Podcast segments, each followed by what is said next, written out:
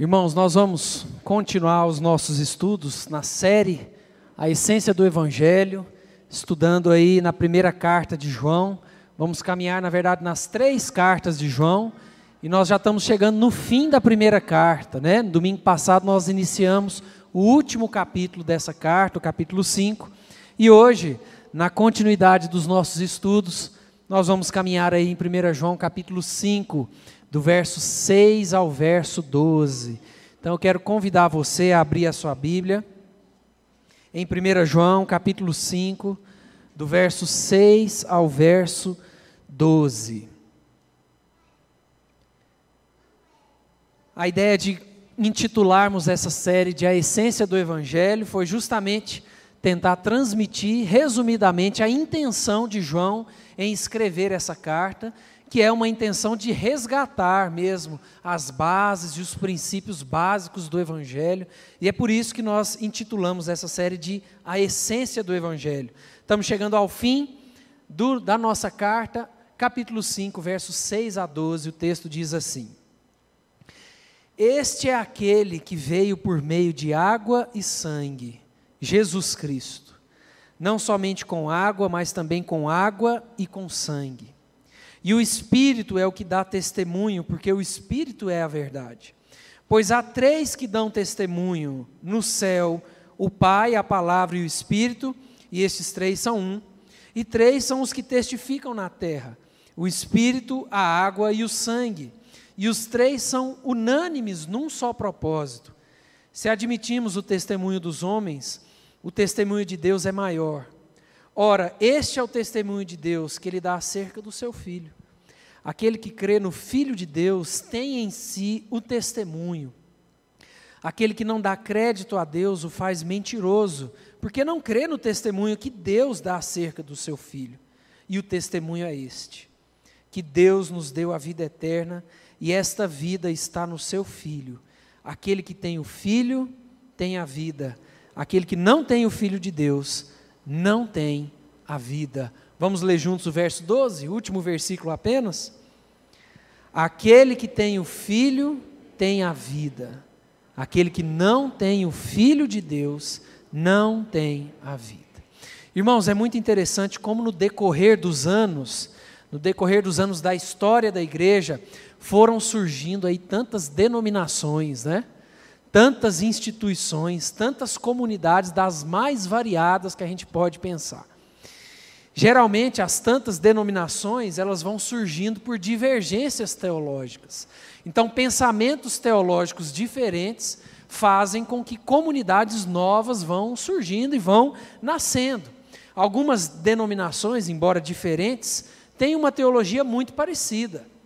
Quando você pega, por exemplo, igrejas de teologia reformada, por exemplo, você vai encontrar algumas diferenças, algumas questões periféricas nessa teologia, mas na maioria das vezes essas diferenças não vão influenciar em nada na mensagem central do Evangelho. E muitas vezes nós criamos barreiras e muros com outras ou contra outras denominações por imaturidade da nossa parte, por coração duro, às vezes por maldade. Porque na maioria das vezes existem pontos, existem muito mais pontos que nos unem do que pontos que nos separam. Mas existem também questões que são inegociáveis. Por mais que a gente tenha aí uma vasta lista de denominações com uma teologia muito parecida, nós também temos questões que são inegociáveis. Pontos centrais do Evangelho que nós não podemos abrir mão de maneira nenhuma. Existem pontos doutrinários que são periféricos existem questões centrais ao Evangelho e nós precisamos ficar atentos a isso, e é justamente o que nós vemos João fazendo nessa carta, especificamente nesse trecho que nós lemos e que nós estamos estudando. João está aqui defendendo um ponto central do cristianismo. Nós já temos estudado algumas características dessa carta, Sabemos que ela foi escrita por João, que também é apóstolo, também é autor do Evangelho segundo João, de Apocalipse. Sabemos do conteúdo tão importante que essa carta tem, como nós já temos mencionado domingo após domingo, John Wesley costumava dizer que 1 João é a parte mais profunda das Escrituras, ou seja, é uma carta que tem profundos ensinamentos para a nossa vida. Foi uma carta escrita para igrejas na província da Ásia, uma carta circular. Ela não teve um, uma direção única, ela passou por várias igrejas na época. E como nós já temos conversado, um dos principais objetivos de João em escrever essa carta foi combater provavelmente a maior heresia dos dois primeiros séculos da igreja, que foi o gnosticismo. O gnosticismo foi provavelmente a maior heresia, o maior atentado à igreja dos dois primeiros séculos. A gente já tem falado sobre isso domingo após domingo. E dentre todas as heresias, dentre os pensamentos errados pregados pelo gnosticismo, a maior dessas heresias era a respeito de Cristo. O gnosticismo dizia que Cristo não era real, que Jesus Cristo não era um ser humano, que Deus não poderia encarnar uma matéria. Dentre os gnósticos tinham os docetistas, que eram aqueles que diziam que Jesus era apenas uma imagem, ele não tinha corpo, ele não tinha pele, ele não tinha um corpo humano. Então, provavelmente, dentre todos os pensamentos errados dos, gnostici, dos gnosticistas, dos gnósticos, na verdade, o maior pensamento errado deles eram as heresias a respeito de Cristo. Eles não admitiam as duas naturezas de Cristo, que Jesus era 100% Deus e 100% homem. Eles diziam que a salvação seria alcançada por uma espécie de conhecimento transcendental e não exclusivamente pela fé em Cristo. Algumas ramificações do gnosticismo, inclusive, dizia que Jesus teria nascido homem, apenas homem, e no momento do batismo, no momento onde nós temos ali o evento do batismo de Jesus, onde temos a voz de, de Deus dizendo: este é meu filho amado, em quem eu tenho todo prazer. Eles diziam então que nesse momento o Cristo teria descido sobre Jesus, a parte divina, e esse Cristo divino teria se apartado de Jesus antes dos sofrimentos e da morte de Jesus. Inclusive, um dos filósofos do gnosticismo, que foi aí provavelmente o pai desse ensinamento, foi Serinto, um filósofo de Éfeso que dizia que o Cristo divino desceu sobre o Jesus homem no batismo e se apartou desse Jesus homem antes do sofrimento e da morte. Na verdade, a figura de Cristo, quando a gente para para pensar, sempre foi e continua sendo atacada. Quando nós olhamos para a história, nós vemos a figura de Cristo sendo atacada pelos próprios sacerdotes e líderes religiosos, os fariseus da época, que não aceitavam, não admitiam ser Jesus o cumprimento das profecias do Antigo Testamento. Depois, agora nos dois primeiros séculos da igreja, nós vemos o gnosticismo atacando as verdades sobre Cristo, dizendo que Cristo não era real, dizendo que ele não poderia ser 100% Deus e 100% homem. Nós temos aí ah, testemunhas de Jeová que dizem que Jesus não é Deus. Os espíritas vão dizer que ele foi apenas um grande mestre, os muçulmanos vão dizer que ele foi apenas um grande profeta, e talvez a grande questão, a grande lição que nós temos nessa carta, e especificamente nesse trecho que João quer nos trazer, é que Jesus é 100% Deus, 100% homem, e ele é o centro do Evangelho. Quando a gente fala sobre alguns aspectos da teologia, quando a gente fala, por exemplo, sobre escatologia, né, que é a doutrina do fim dos tempos, nós temos doutrinas diferentes, pensamentos diferentes, que têm respaldo bíblico. Não tem como a gente fechar uma questão e dizer estamos certos e as outras estão erradas. É complicado isso. Quando a gente fala sobre as formas de batismo, nós temos respaldo bíblico para algumas posições diferentes. Quando a gente fala sobre dons espirituais, nós também temos linhas diferentes dentro do ensinamento bíblico, mas ao tocar na veracidade e no ensinamento bíblico a respeito de Cristo, aí não tem conversa. Se a gente toca na figura de Cristo, aí nós vamos adulterar, nós vamos deturpar todo o Evangelho. E o que nós vamos conversar hoje, que é o que João quer nos ensinar nesse trecho, é que Jesus Cristo é o coração do Evangelho. Não tem como pensar em Evangelho tocando, deturpando ou mudando a figura de Cristo no Evangelho. Olha como é que João começa essa carta nos versos 6 a 8. Ele diz: Este é aquele que veio por meio de água e sangue, Jesus Cristo, não somente com água, mas também com água e com sangue. E o Espírito é o que dá testemunho, porque o Espírito é a verdade. Pois há três que dão testemunho no céu: o Pai, a Palavra e o Espírito, e estes três são um. E três são os que testificam na terra: o Espírito, a água e o sangue. E os três são unânimes num só propósito. Nós temos aqui três conceitos muito importantes usados por João como testemunhas de Cristo: a água, o sangue e o Espírito. Obviamente, irmãos, nós precisamos entender aqui o que que João estava querendo dizer quando ele falou sobre água e sangue. Com certeza vocês observaram aí que existe um trecho entre colchetes nos versos 7 e 8. Quantos tem isso aí na Bíblia de vocês? Seja na, no celular ou na Bíblia de papel. Perceberam que tem um trecho ali no verso 7 a, e o pedaço do verso 8 que está entre colchetes? Perceberam isso? A ideia do tradutor aqui é mostrar que esse trecho que está entre colchetes, ele não se encontra em nenhum manuscrito ou nenhuma tradução anterior ao século XVI. Esse trecho entre colchetes foi uma adição nas cópias e nas traduções posteriores ao século XVI. Nós precisamos lembrar que o que nós temos em mãos, na nossa Bíblia, é uma tradução em português do texto que foi originalmente escrito. Nós temos os textos originais, tanto do Antigo Testamento quanto do Novo Testamento, escritos em hebraico e grego e algumas partes em aramaico. Esses textos originais, todos já se perderam.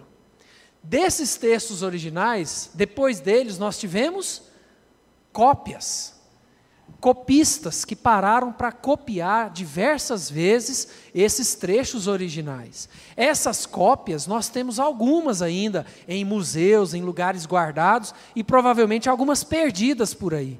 E o que nós temos em mãos são tradução dessas cópias. E o nosso tradutor colocou esse trecho entre colchetes para dizer que esse trecho não se encontra nos manuscritos e nas cópias anteriores ao século XVI. Alguns pastores não pregam esse texto, e outros que nós temos no Novo Testamento. Alguns pastores vão ser firmes nessa questão de que isso não faz parte da palavra de Deus. Na verdade, quando a gente olha para essa informação e olha para o texto, estar presente no texto original, o que está entre colchetes ou não, não vai alterar em nada o ensinamento de João aqui nesse trecho. Quer ver? Vamos ler com colchetes e depois sem? Vamos lá? Este é aquele que veio por meio de água e sangue, Jesus Cristo. Não somente com água, mas também com a água e com o sangue. E o Espírito é o que dá testemunho, porque o Espírito é a verdade. Pois há três que dão testemunho: no céu, o Pai, a Palavra e o Espírito Santo, e estes três são um. E três são os que testificam na terra: o Espírito, a água e o sangue. E os três são unânimes num só propósito. Agora vamos ler lá mais pertinho, sem colchetes. E o Espírito é o que dá testemunho, porque o Espírito é a verdade. Pois há três que dão testemunho: o Espírito, a água e o sangue, e os três são unânimes num só propósito não sabemos ao certo se esse trecho foi escrito originalmente por João ou não. Provavelmente não. estar aí ou não, não altera o ensinamento principal de João aqui. O real significado dessas expressões é que é o importante: água e sangue. O que que João quer dizer com água e sangue? Quando nós olhamos para os estudiosos, nós vemos Lutero e Calvino, por exemplo, eles acreditavam que as referências a água e sangue seriam referências aos sacramentos. Então, Lutero e Calvino e outros eruditos acreditavam que a referência que água e sangue seria uma referência ao batismo, quando fala de água, e à ceia, quando fala de sangue. Outros estudiosos, como Agostinho, acreditavam que água e sangue remetiam ao golpe de lança que Jesus recebe ali após a sua morte na cruz. Sabemos que quando Jesus foi crucificado, ele recebe um golpe de lança ali no seu lado, e o texto diz que sai do seu corpo água e sangue. João 19:34 diz: "Mas um dos soldados lhe abriu o lado com uma lança, e logo saiu sangue e água." Alguns outros estudiosos, como por exemplo Tertuliano, junto com ele grandes teólogos, acreditavam que as referências aqui a água e sangue nos remetem ao início e ao fim do ministério de Cristo. O início, seu batismo, e o fim, a sua morte e ressurreição. E nós vamos com Tertuliano. Acredite ou não, nós não iremos com Calvino essa noite. Acreditem nisso ou não? a maioria dos estudiosos, dos teólogos aí, talvez mais confiáveis, entendem que as referências aqui a água e sangue como testemunhas de Cristo, João estava falando do início e do fim do ministério de Jesus. Nós não temos tempo aqui para abordar tudo isso pausadamente, mas eu creio que a posição mais coerente é essa. João quer enfatizar a veracidade do Jesus Cristo, homem e Deus, desde o seu nascimento e aqui ele vai reforçar esse testemunho pelos dois grandes eventos do ministério de Jesus: o seu batismo, o início do seu ministério e a sua morte e ressurreição, o fim, a consumação da sua missão. Bom, o que nós temos aqui são três conceitos que dão testemunho a respeito de Jesus. Primeiro, a água. Olha o que o texto de Mateus 3, 13 a 17 nos diz. Por esse tempo dirigiu-se Jesus da Galiléia para o Jordão, a fim de que João o batizasse. Ele, porém, o dissuadia, dizendo: Eu é que preciso ser batizado por ti, e tu vens a mim? Mas Jesus lhe respondeu: Deixa por enquanto, porque assim nos convém cumprir toda a justiça. Então ele o admitiu. Batizado Jesus, saiu logo da água, e eis que se lhe abriram os céus, e viu o Espírito de Deus descendo como pomba, vindo sobre ele, e eis uma voz dos céus que dizia o quê? Vamos juntos? Este é o meu filho amado, em quem me comprazo. O Espírito de Deus descendo sobre Jesus, e a voz do Pai aqui atestam testificam Jesus Cristo como o Messias prometido e marcam aqui o início do seu ministério. Então é nessa ideia que João fala que a água dá testemunho a respeito de Jesus. Mas João fala também do sangue, e eu quero convidar você para abrir junto comigo esse texto. Pega aí o seu celular ou a sua Bíblia de papel e abre comigo em João, capítulo 12, verso 20 a 28. Esse é o único texto que nós vamos fugir do nosso aqui, tá? João, capítulo 12, do verso 20 ao verso 28. Abre aí comigo na sua Bíblia. Olha o que nós lemos aqui no Evangelho segundo João. Ora, entre os que subiram para adorar durante a festa, havia alguns gregos. Estes, pois, se dirigiram a Filipe, que era de Betsaida da Galiléia, e lhe rogaram: Senhor, queremos ver Jesus. Filipe foi dizê-lo a André, e André e Filipe o comunicaram a Jesus. Respondeu-lhes Jesus: É chegada a hora de ser glorificado o Filho do homem. Em verdade, em verdade vos digo: se o grão de trigo caindo na terra não morrer, fica ele só, mas se morrer, produz muito fruto.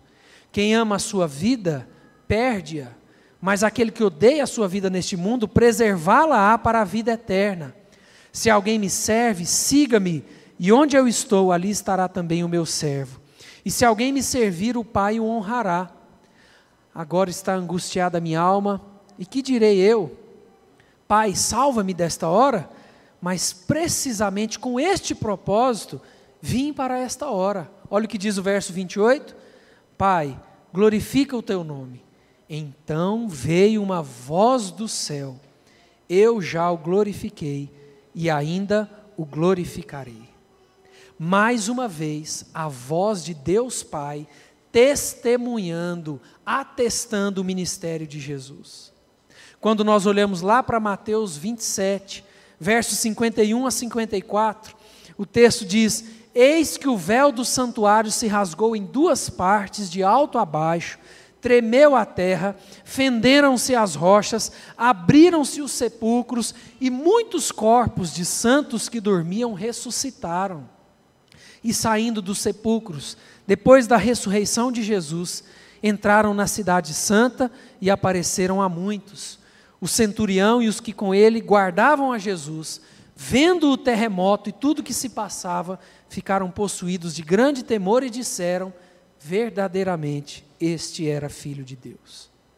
O sangue, a morte de Jesus, é testemunha de que ele é o Messias prometido no Antigo Testamento. E João também usa a figura do Espírito. Olha o que diz João 15, 26, está ali no, no, no nosso slide. Quando, porém, vier o Consolador, que eu vos enviarei da parte do Pai, o Espírito da verdade, que dele procede, esse dará testemunho de mim. Esse dará testemunho de mim. O Espírito Santo de Deus, derramado sobre a igreja, dá testemunho sobre Jesus Cristo. Irmãos, nós vivemos tantos anos depois do ministério terreno de Cristo, como que nós podemos explicar a fé, a convicção que nós temos na salvação em Jesus? O Espírito Santo de Deus é quem abre os olhos do nosso coração, é quem testifica, é quem coloca a verdade de Jesus no nosso coração. A obra é do Espírito Santo de Deus. Olha o que nós temos em Romanos 8. Romanos 8, 15 e 16, Paulo diz: Porque não recebestes o espírito de escravidão, para viverdes outra vez atemorizados, mas recebestes o espírito de adoção, baseados no qual clamamos Abba Pai. O próprio Espírito testifica com o nosso espírito que somos filhos de Deus. É por isso que nós precisamos entender que a transformação do nosso coração, a conversão, vem única e exclusivamente por obra do Espírito Santo. E é muito interessante como é que João quer amarrar o seu argumento aqui. Precisamos lembrar que o contexto de João, o contexto do gnosticismo, era um contexto onde esses gnósticos estavam ali visitando de casa em casa, espalhando os seus pensamentos para as pessoas, e eles se achavam muito superiores, eles se achavam os grandes intelectuais, eles achavam que o conhecimento era o que elevava o homem a outro patamar, e João quer amarrar todo o argumento dele aqui. Inclusive, não é à toa que João usa três testemunhos. Não é à toa que João fala de água, sangue e espírito. A lei do Antigo Testamento exigia duas ou três testemunhas para qualquer coisa. Olha o que nós lemos em Deuteronômio 19, 15. Uma só testemunha não se levantará contra alguém por qualquer iniquidade ou por qualquer pecado, seja qual for que cometer. Pelo depoimento de duas ou três testemunhas se estabelecerá o fato. João quer mostrar que Jesus é o coração do Evangelho e ele traz três conceitos que testemunham isso. O seu batismo demonstra isso, é o que ele fala sobre a água. A sua morte e ressurreição demonstram isso, é o que ele fala sobre o sangue. E o próprio Espírito de Deus é testemunha da veracidade sobre Cristo. E João continua na segunda e última parte do nosso texto, do verso 9 ao verso 12, 1 João 5, 9 a 12, a segunda e última parte do nosso texto. Ele diz: Se admitimos o testemunho dos homens, o testemunho de Deus é maior. Ora, este é o testemunho de Deus que ele dá acerca do seu filho. Aquele que crê no Filho de Deus tem em si o testemunho.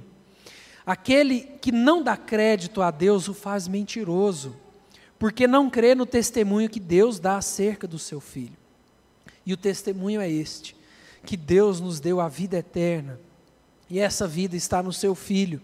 Aquele que tem o filho tem a vida, aquele que não tem o filho de Deus não tem a vida. João acabou de trazer o testemunho de Deus Pai a respeito do seu filho no seu batismo, na sua morte e ressurreição e através do Espírito Santo de Deus. Aqui é como se João falasse: olha, se a lei diz para aceitar o testemunho de homens, quando estes vêm com duas ou três testemunhas a respeito das mais variadas questões, quanto mais o testemunho do próprio Deus, a voz do próprio Deus, tanto no batismo de Jesus quanto na morte de Jesus. Pastor Hernandes tem um comentário muito bom nesse, nessa carta, e eu queria ler um trecho do que ele diz a respeito desse nosso texto. Ele diz assim: Recusar o testemunho que Deus dá acerca do próprio filho é considerar Deus mentiroso. Não dar crédito a essa verdade suprema é cair nas teias do mais terrível engano, uma vez que o propósito do testemunho de Deus no céu e na terra a respeito do seu filho é que creiamos nele e por meio dele tenhamos a vida eterna. A salvação, a vida eterna, é uma dádiva alcançada e oferecida por Jesus Cristo. Não há salvação através da busca pelo conhecimento, que é o que os gnósticos queriam dizer.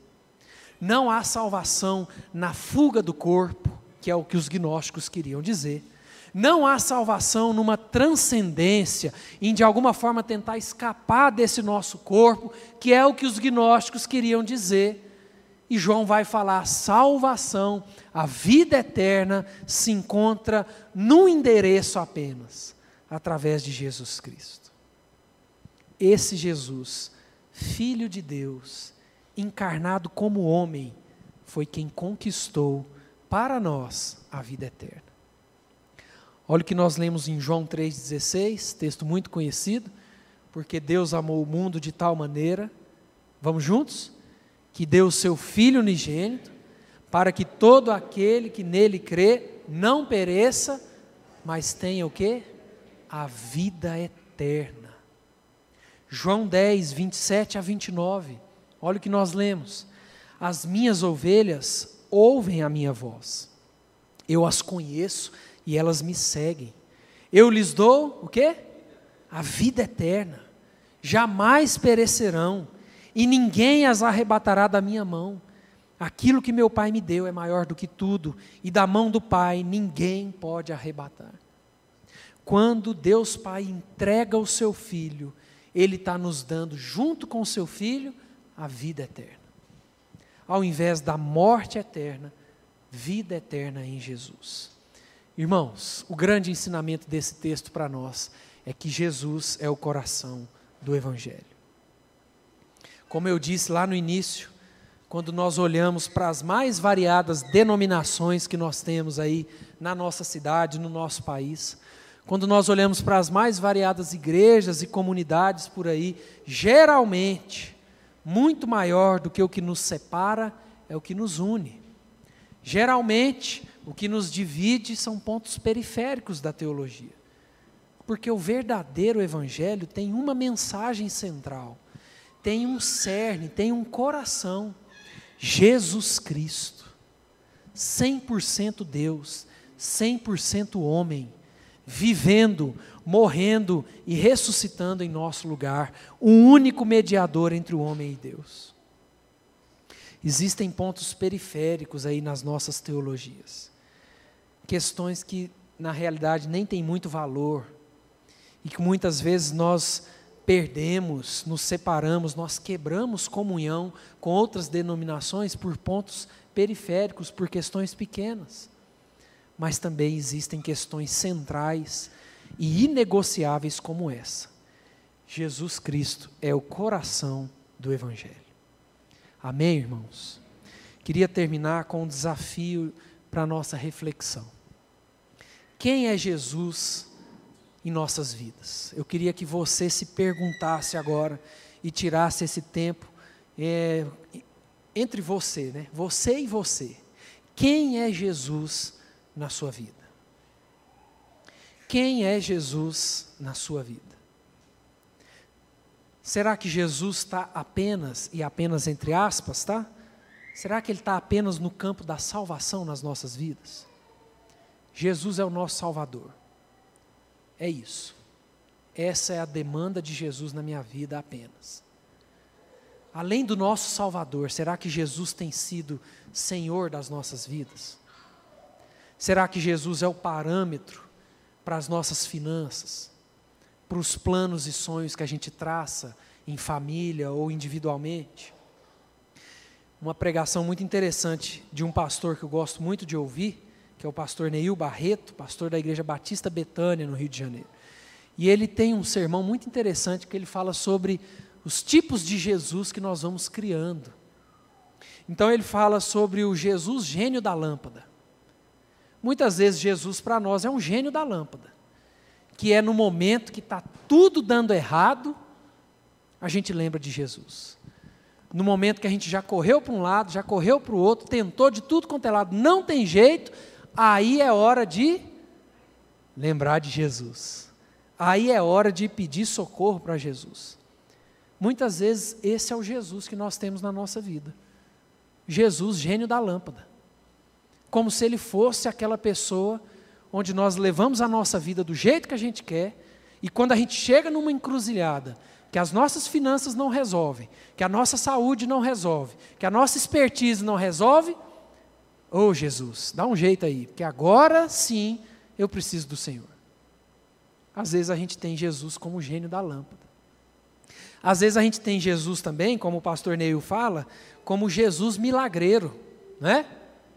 É por isso que a indústria do milagre cresce no nosso país. Porque a gente está sempre precisando de um milagre. A gente precisa de um milagre no nosso casamento. Ninguém quer ser um marido melhor ou uma esposa melhor. A gente quer um milagre. Ninguém quer acordar cedo, procurar um emprego, ir atrás e lutar. A gente quer um milagre. E muitas vezes esse é o Jesus que a gente traz para a nossa vida. O Jesus milagreiro como se ele só servisse para atender às nossas necessidades. Como se a gente passasse a vida inteira sem cuidar da nossa fé, sem um culto familiar dentro de casa, sem levar os nossos filhos para a igreja, sem ensinar a fé de Jesus para eles, sem fazer cultinho, sem orar, sem ler a Bíblia com os nossos filhos, e eles chegam na adolescência, não querem saber nada do Evangelho. Jesus milagreiro. Jesus Preciso de um milagre agora. Outra figura de Jesus, que muitas vezes a gente traz para o nosso contexto, é o Jesus guarda-costas. Que é aquele Jesus que vai nos blindar de qualquer ataque. Então, a partir do momento que nós conhecemos a Jesus, acabaram os problemas. Não tem problema, não tem nada difícil, eu aceitei a Jesus, agora eu estou blindado e estou protegido contra o sofrimento, contra a dor, contra as dificuldades da vida. Muitas vezes esse é o Jesus que a gente traz para a nossa vida. O Jesus guarda-costas. Como se fosse um Jesus que serve apenas para nos proteger dentro de uma bolha, sem problemas, sem dificuldades.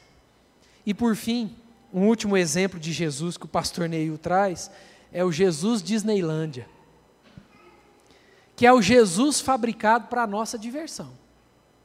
É o Jesus que é fabricado para a gente viver em grandes parques internacionais de diversão.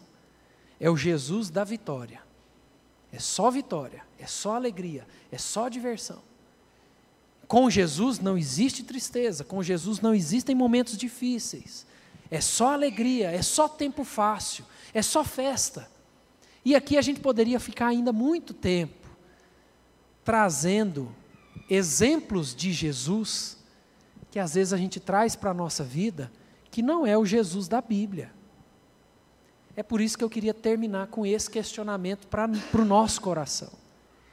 Quem é Jesus na nossa vida? Jesus é o coração do Evangelho, foi o que nós aprendemos. Mas será que Jesus é o coração das nossas vidas também? Será que Ele é o centro das nossas decisões?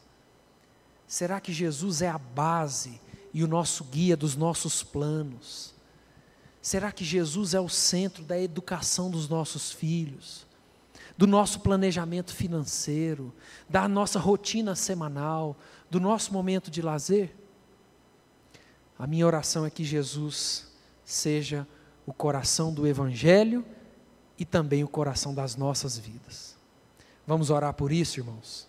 Baixe sua cabeça, feche seus olhos, vamos orar. Para que o Espírito Santo nos ajude a tornar Jesus o centro das nossas vidas.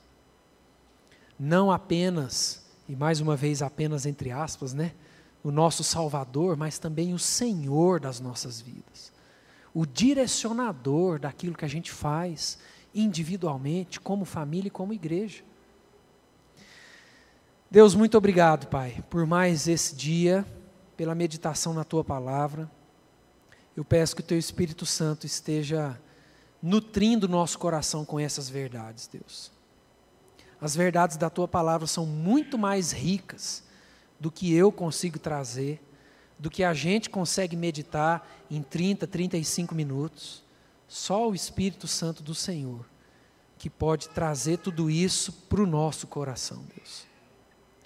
Nos ajuda, Pai, a entender e a viver cada vez mais a verdade de que o Senhor Jesus é o coração do Evangelho. O Senhor Jesus é o centro da nossa fé, daquilo que nós cremos.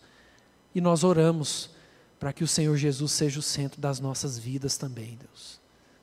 Para que Jesus seja o nosso grande alvo, a nossa grande meta, o nosso grande modelo de vida para tudo que fazemos e para tudo que deixamos de fazer também.